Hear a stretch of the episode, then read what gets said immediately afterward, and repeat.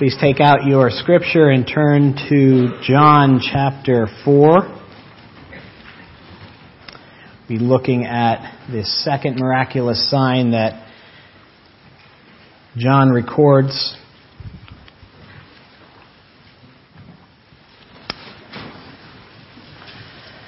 But I'd like to open with a question. Just ponder this for a moment. How do you know your faith is real?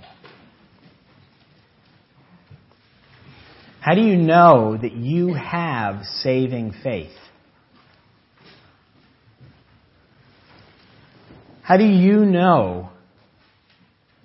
How can you be sure that you have the kind of faith that will persevere to the end? Both actors, uh, Brad Pitt and uh, Hugh Jackman grew up in Christian homes. And both men have since distanced themselves from the faith. Brad Pitt has said, I found my Christian upbringing very stifling. I always had a lot of questions about the world, even in kindergarten. A big question for me, he says, was fairness. If I had grown up in some other religion, would I get the same shot at heaven as Christians do. When I got untethered from the comfort of religion, he says, it wasn't a loss of faith for me, it was a discovery of self. Interesting, Hugh Jackman grew up in a deeply religious family. His, his family, his parents were actually converted at a Billy Graham crusade. But in 2013, in an interview, he said this I was involved with so many things at church at a young age. It was my social group, it's where I met girls. It was sort of my life out of school. Then, around 16 or 17, I started questioning. What's real faith? Kids, here in this sanctuary, kids, how do you know if you've given your life to Christ? How do you know your faith is real? Well, today's story gives us some clues as to what real faith is. Look with me at verse 43 and following. God's word says, After the two days, he, that is, Jesus, left Galilee. Now, Jesus himself had pointed out that a prophet has no honor in his own country. When he arrived in Galilee, the Galileans welcomed him they had seen all that he had done in Jerusalem at the Passover feast, for they had also been there. Once more he visited Cana in Galilee, where he had turned the water into wine. And there a certain royal official whose son lay sick in Capernaum. When this man heard that Jesus had arrived in Galilee from Judea, he went to him and begged him to come and heal his son who was close to death. Unless the, you people see a miraculous sign and wonders, Jesus told them, you will never believe. The royal official said, Sir, come down before my child dies. Jesus replied, You may go. Your son will live. The man took Jesus at his word and departed. While he was still on his way, his servants met him and with the news that his boy was living. When he inquired as to the time when his son got better, they said to him, The fever left him yesterday at the seventh hour. Then the father realized that this was the exact time at which Jesus had said to him, Your son will live. So he and all his household believed. This was the second miraculous sign that Jesus performed, having come from Judea to Galilee. After two days in Samaria, Jesus travels north back into Galilee, back to his home territory, to Cana, where he had performed the first miracle, turning about 180 gallons of water into fine wine. And there a man approaches Jesus and begs for help. That, that verb there is, is actually asked, but it's it's put in a verbal form that says he asks again and again and again and again. So the, so the translator is doing some interpretation there. He's begging Jesus for help. And that is our first sign of real faith. It is. Real faith is born in need. Real faith is born in need. I just prayed recently, I was asked to pray recently for a newborn in a hospital somewhere around here whose mother was nursing, and all of a sudden the baby turned, started turning blue. And so the doctors and nurses rushed in and took the baby into the next room and were working on the child. Now, the end of the story is good. The child lived, but I can't help but think about that, those moments when the mother was alone in that room, sitting in the bed, not knowing if that child was going to live or die. Could you imagine the anguish, the desperation, the helplessness? I'm sure this is how this man felt watching his son's life ebb away. Now you've got to realize that this was a, a royal official, probably in Herod's court. So he had the money, he had the means to take anything and everything at that time that could help this child to help this his child. And nothing was helping his child. His child was dying, was turning blue, if you will before his very eyes. Nothing worked. He was helpless. He was desperate. So he heard of this man, this miracle worker that had done this great miracle in Cana, had come back to Cana. So what does he do? What would you do? What would I do? He got there. 20 miles away, he got to Cana. He traveled the four hour journey from Capernaum to Cana to beg for Jesus' help. His father was in desperate need. And that's where real faith is born, guys. In need. Real saving faith is born in need. Here at this church, to become a member, you have to write out your testimony. And many people have never written their testimony. Some people have never even given their testimony. So the, the elders have, have given, give people a guide to help organize their thoughts on giving a testimony. And basically, a testimony, the guide has three questions that it asks What was your life like before Christ? What was the need that drove you to Christ? And what's your life been after Christ? And that second question is all important. What was the need? What need did you see in your life that drove you to Christ's feet? What was it? What was it that made you, like this father, run to Christ and beg him in desperation? Because Christianity isn't about a better life. Christianity is not about religiosity, going to church. Christianity is not about moral standing, having a shiny exterior. Christianity, biblical Christianity, is not about being more generous or serving more. It's not about better behavior or becoming a better person. Biblical Christianity is about being forgiven. Biblical Christianity is about being forgiven. That's what it's all about, guys. You see, whether you know it or not, you're in a desperate situation.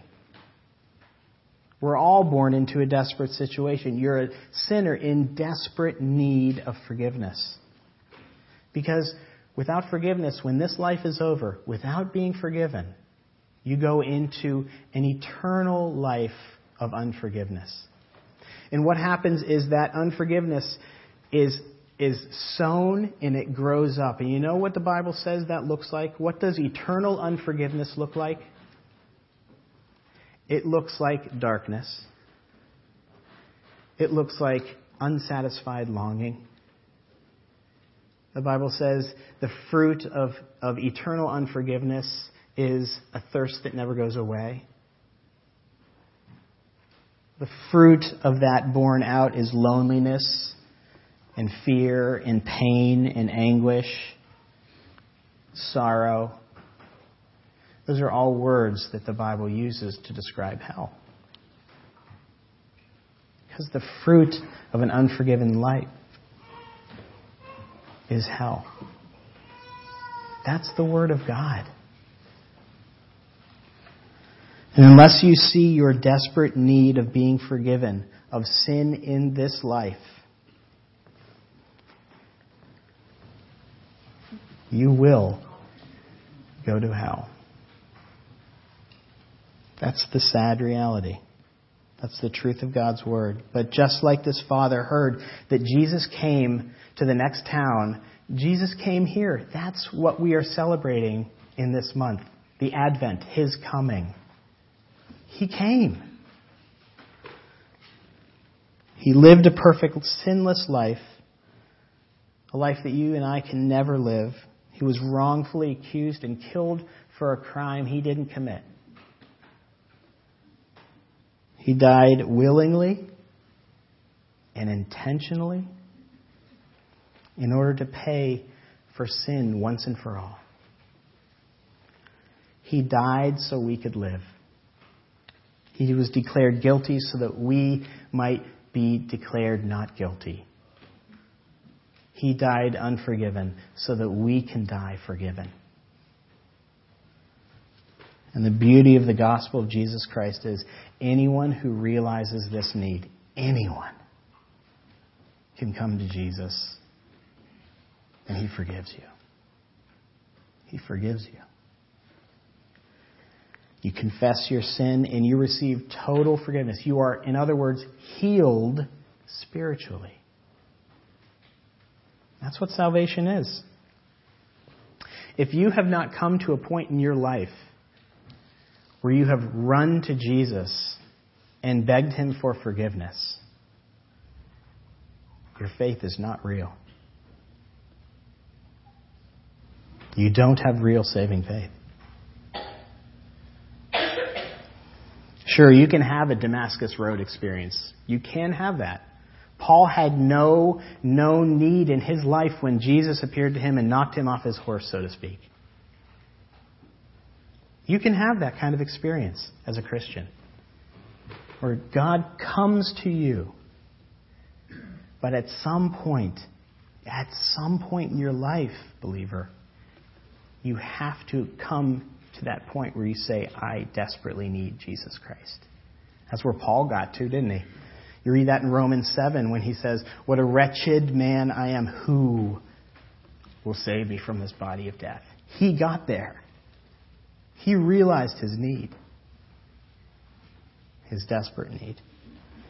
Paul Bunyan, who wrote Pilgrim's Progress, came to this understanding too. Listen to how he puts it. He writes, I was driven to such straits that I must of necessity go to Jesus.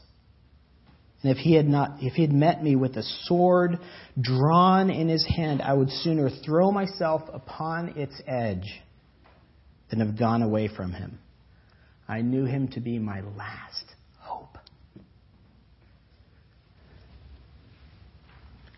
You see, for real faith, real faith is born out of that kind of desperation, people. As Paul Metzger, the commentator, wrote, when desperation sets in, faith sets in. Because you realize, you get to a point where you realize that Jesus is my only hope in this life. Secondly, we see here real faith not only is born out of desperate need, but it also passes tests. Real faith passes tests. Look with me at verses 47 through 50. We see here when the man heard that Jesus had arrived in Galilee, he went to him and begged him to come and heal his son who was close to death. Jesus says, Unless you people see miraculous signs and wonders, you will never believe. The royal official said, Sir, come before my child dies. And Jesus replies, You may go, your son will live. I want us to notice two really important things about this, these verses. The first thing I want us to notice is what Jesus does not do. he does not do two things. The first thing Jesus does not do is Jesus does not immediately heal that child. Did you notice that? He did not immediately heal the official's son. In fact, in verse 48, it really looks like a rebuff, doesn't it? Here, this man is begging, like I told you, over and over again, is the action that is said there in the verbal form. Begging, begging, begging. And Jesus really is rough with this guy. Unless you see miraculous signs, you'll never believe. What is Jesus doing here? I thought Jesus was a nice guy. I thought Jesus was full of compassion. What's he doing here? He's testing this man's faith. The official had enough faith to come to him, but does he have enough faith to persevere? We see Jesus doing this throughout the Gospels. Because Jesus knows and is trying to teach us that real saving faith passes these kinds of tests. Perhaps you, the one that pops to mind, I know this is the one that popped to mind when I was preparing, is in Matthew 15, the Canaanite woman. If you remember that, this Canaanite woman had a demon possessed daughter, and, he, and she goes to Jesus, and the same as the official, same scenario, goes to Jesus and was begging Jesus, following him and his disciples around, begging him to heal his, her daughter. You remember how he reacted to her? He didn't even acknowledge her existence. Not until the disciples came and said, Jesus, Jesus, this woman is following us around and she's not being quiet. We can't take it anymore. And so Jesus turns to her, and do you remember what he says there? He says, You know, I came for the Israelites not the Canaanites. Boy, that's compassion. What about if I were to say things like that to people that came in here? The woman continues and perseveres. Do you remember what he says to her next? He says this It is not right to take the children's bread and toss it to the dogs. Canaanites, that was one of their nicknames, the dogs. What is Jesus doing here? Pushing this woman away. But you know what the woman does? Keeps at it. Heal my, heal my daughter, heal my daughter, heal my daughter. And you know, she says this. This is this is amazing. He she says to Jesus, "Even the dogs eat the crumbs that fall off the master's table." Do you remember Jesus' reply to that? Woman, you have great faith. Heals the daughter. What's Jesus doing there? He's testing her faith. Have you come here just for the miracle or more? What's going on here? Do you have faith that will pass these tests? Do you have solid faith or paper thin faith.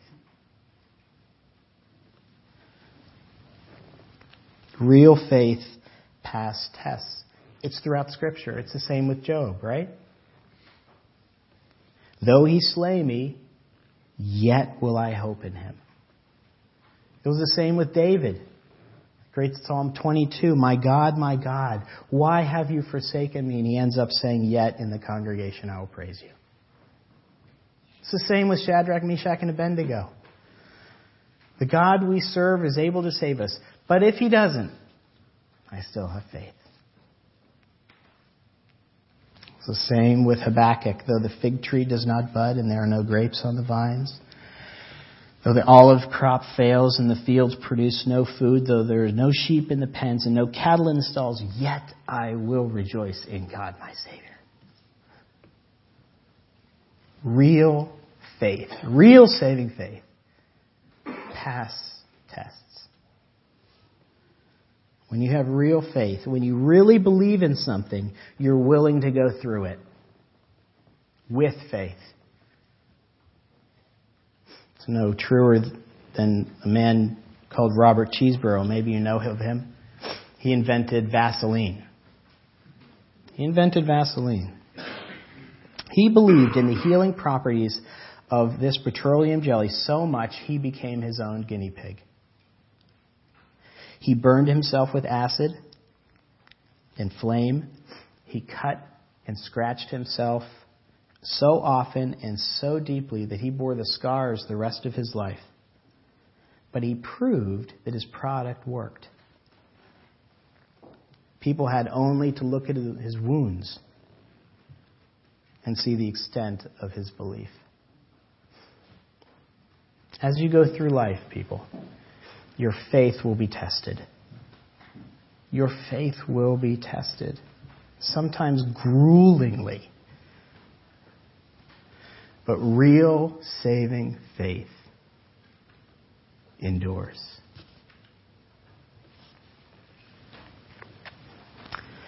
I told you there are two things that Jesus does not do. First, he does not heal immediately. But secondly, did you notice it? Jesus doesn't go with the man. Come, come, heal my son. Go. Your son will live. See, real faith believes without seeing. Real faith believes without seeing. Look at verse 50. Jesus replies, Go, you may go, your son will live. The man took Jesus at his word and departed. Jesus didn't go with him. He just said, Go home. It's done. Go home. Jesus is really pushing this man's faith. Do you see this? This is, this is a grueling endurance test. Will you trust me at my word even though I don't go with you? I know you want me to come home and touch and heal. We've seen him do that many times before in the Gospels. But here he's saying, just go. Just believe without seeing. Will you believe that your son is healed even though he's four hours away? Even though he's in Portland? No. Portsmouth. Will you believe without seeing? Jesus is masterful in leading this man to a decision point of complete trust. If you believe me, go. What we see in the text is that he did. He took him at his word and departed. But I want us to notice the extent of this man's faith. Look at verse, the verses that follow. It says, While he was still on the way, the servant met him with the news that his boy was living. When he inquired as to the time when his son got better, he said to him, The fever left him yesterday, the seventh hour. Then the father realized that this was the exact time at which Jesus said, Your son will live. So he and all his household believed. If you're a Bible underliner, underline the word yesterday. Because that really shows the extent of this guy's faith. This guy believed Jesus' words so much, believed his son was healed, that he didn't leave Cana. He didn't hightail it back to check on his son. He stuck around. This was the next day. That's amazing faith. I mean, some of us in this room would even call it irresponsibility of a father. Don't check on your son. Jesus said it. I don't have to check. He truly took Jesus at his word. He believed even though he didn't see, because real faith never has to see to believe. The African impala can jump 10 feet high and 30 feet at a leap. 10 feet by 30 feet. Yet, these animals can be kept in a zoo by a three foot wall. They won't jump over the wall. Why? Because the impala will never jump where it doesn't see where it's going to land. And thus it can be kept in an enclosure that he, they could easily bound out of. Faith is jumping where we cannot see the landing point. That's what faith is. That's the whole point of Hebrews 11, that hall of faith. That's the whole point that he takes the whole chapter repetitively saying over and over again. It starts out by giving a definition of faith. Faith is being sure of what you hope for and certain of what? What you cannot see. You're certain of it.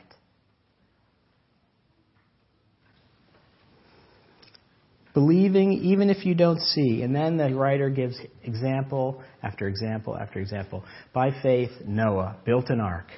Didn't see the rain, built the ark. By faith, Abraham left Ur. Didn't know where he was going, but he left. By faith, Isaac passed on the messianic blessing to Jacob.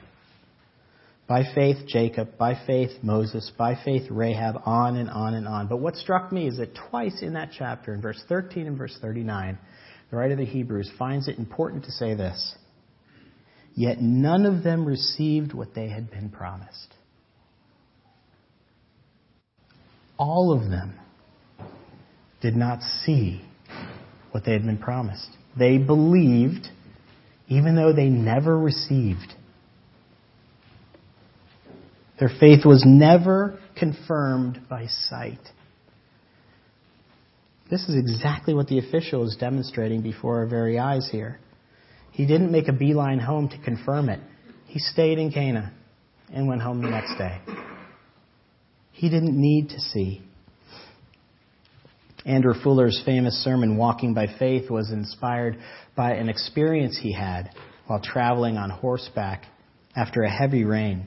He came to a river, and the river was flooded. And he hesitated by the river edge until he heard a voice from behind, a farmer, who said, Go on in, it's fine, you'll make it across. So Fuller nudged his horse in, went in. As it got up to the saddle, he stopped again. And the farmer said, No, no, it's okay, just keep going. So he nudged his horse further, and in a few paces it started getting shallower and shallower, and he made it out. And he said this in his sermon he said, We walk by faith, not by sight, but our walk is on solid ground, even though it is hidden from sight. That is so true. That's it, guys. You want, you want to know what real saving faith looks like? It does without seeing. Sometimes your whole life. Lastly, real faith loves the treasure and not the clues. Real faith loves the treasure and not the clues. I'm going to, I can't believe I'm actually going to say this. I'm going to show my age. I was of the age, coming of age in the late 70s, early 80s when the movie Goonies came out. I don't know if you've ever seen the movie Goonies. In order to, the premise is to in order to save their home from foreclosure, these bunch of kids find a treasure map and they decide to follow it and try and find One Eyed Willie's treasure, the pirate's treasure. And the clues take them all over town, down underneath the caverns, underneath the city, until they find the treasure. And they were following clues the whole time. It's a fun movie to watch. But what about if the kids found the clue and were enamored by the clue so much that they didn't follow it to the treasure. They said, This clue is so cool and good, I don't know, I'm not going to go any further. What about if they did that? It would be not only a terrible movie, it would be terrible writing. It, it, it, would, it doesn't make sense, does it?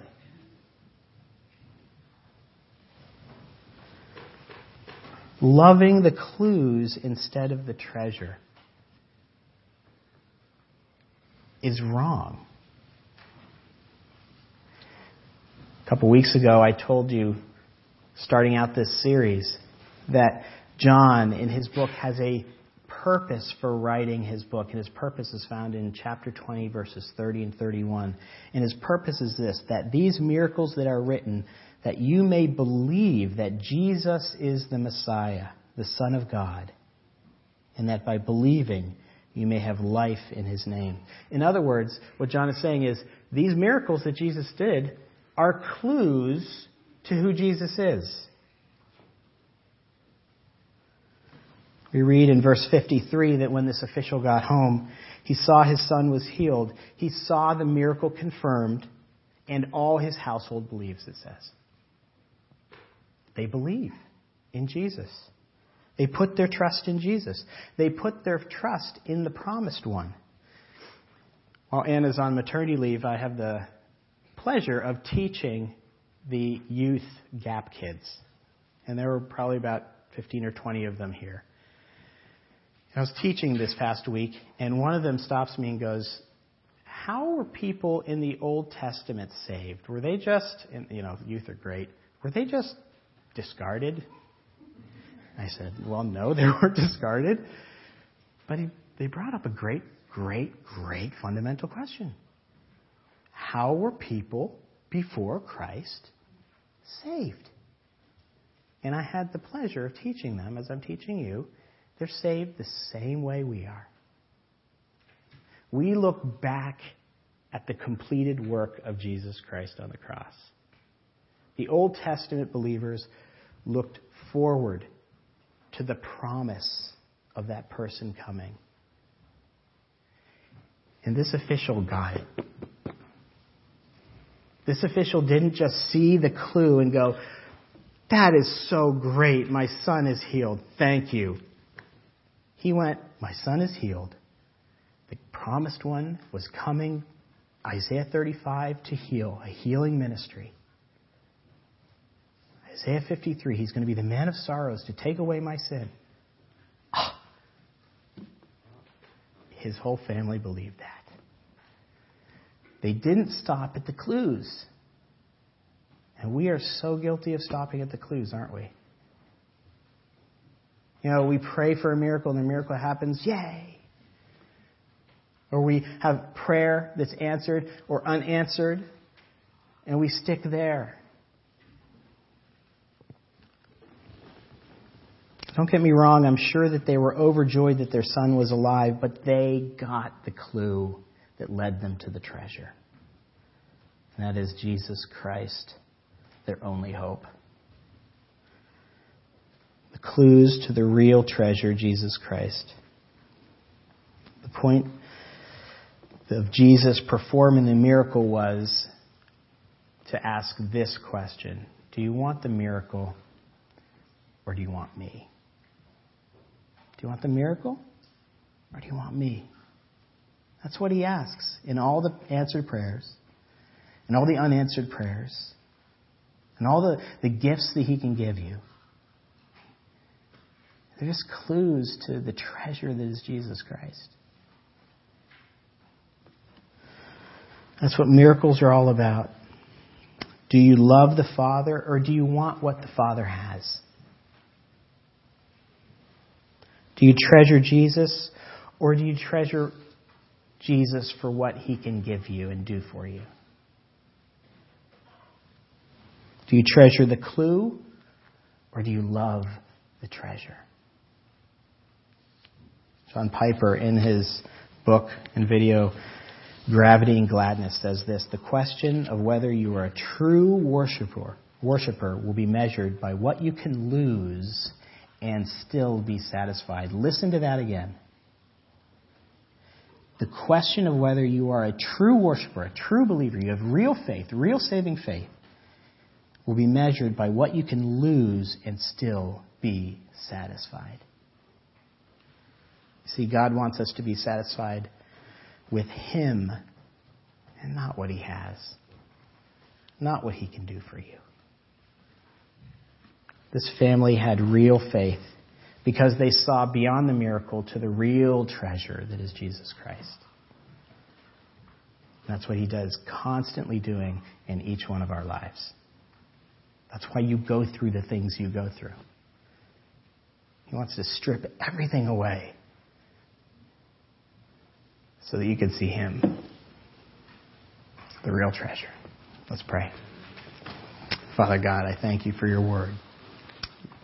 Spirit, cut our hearts.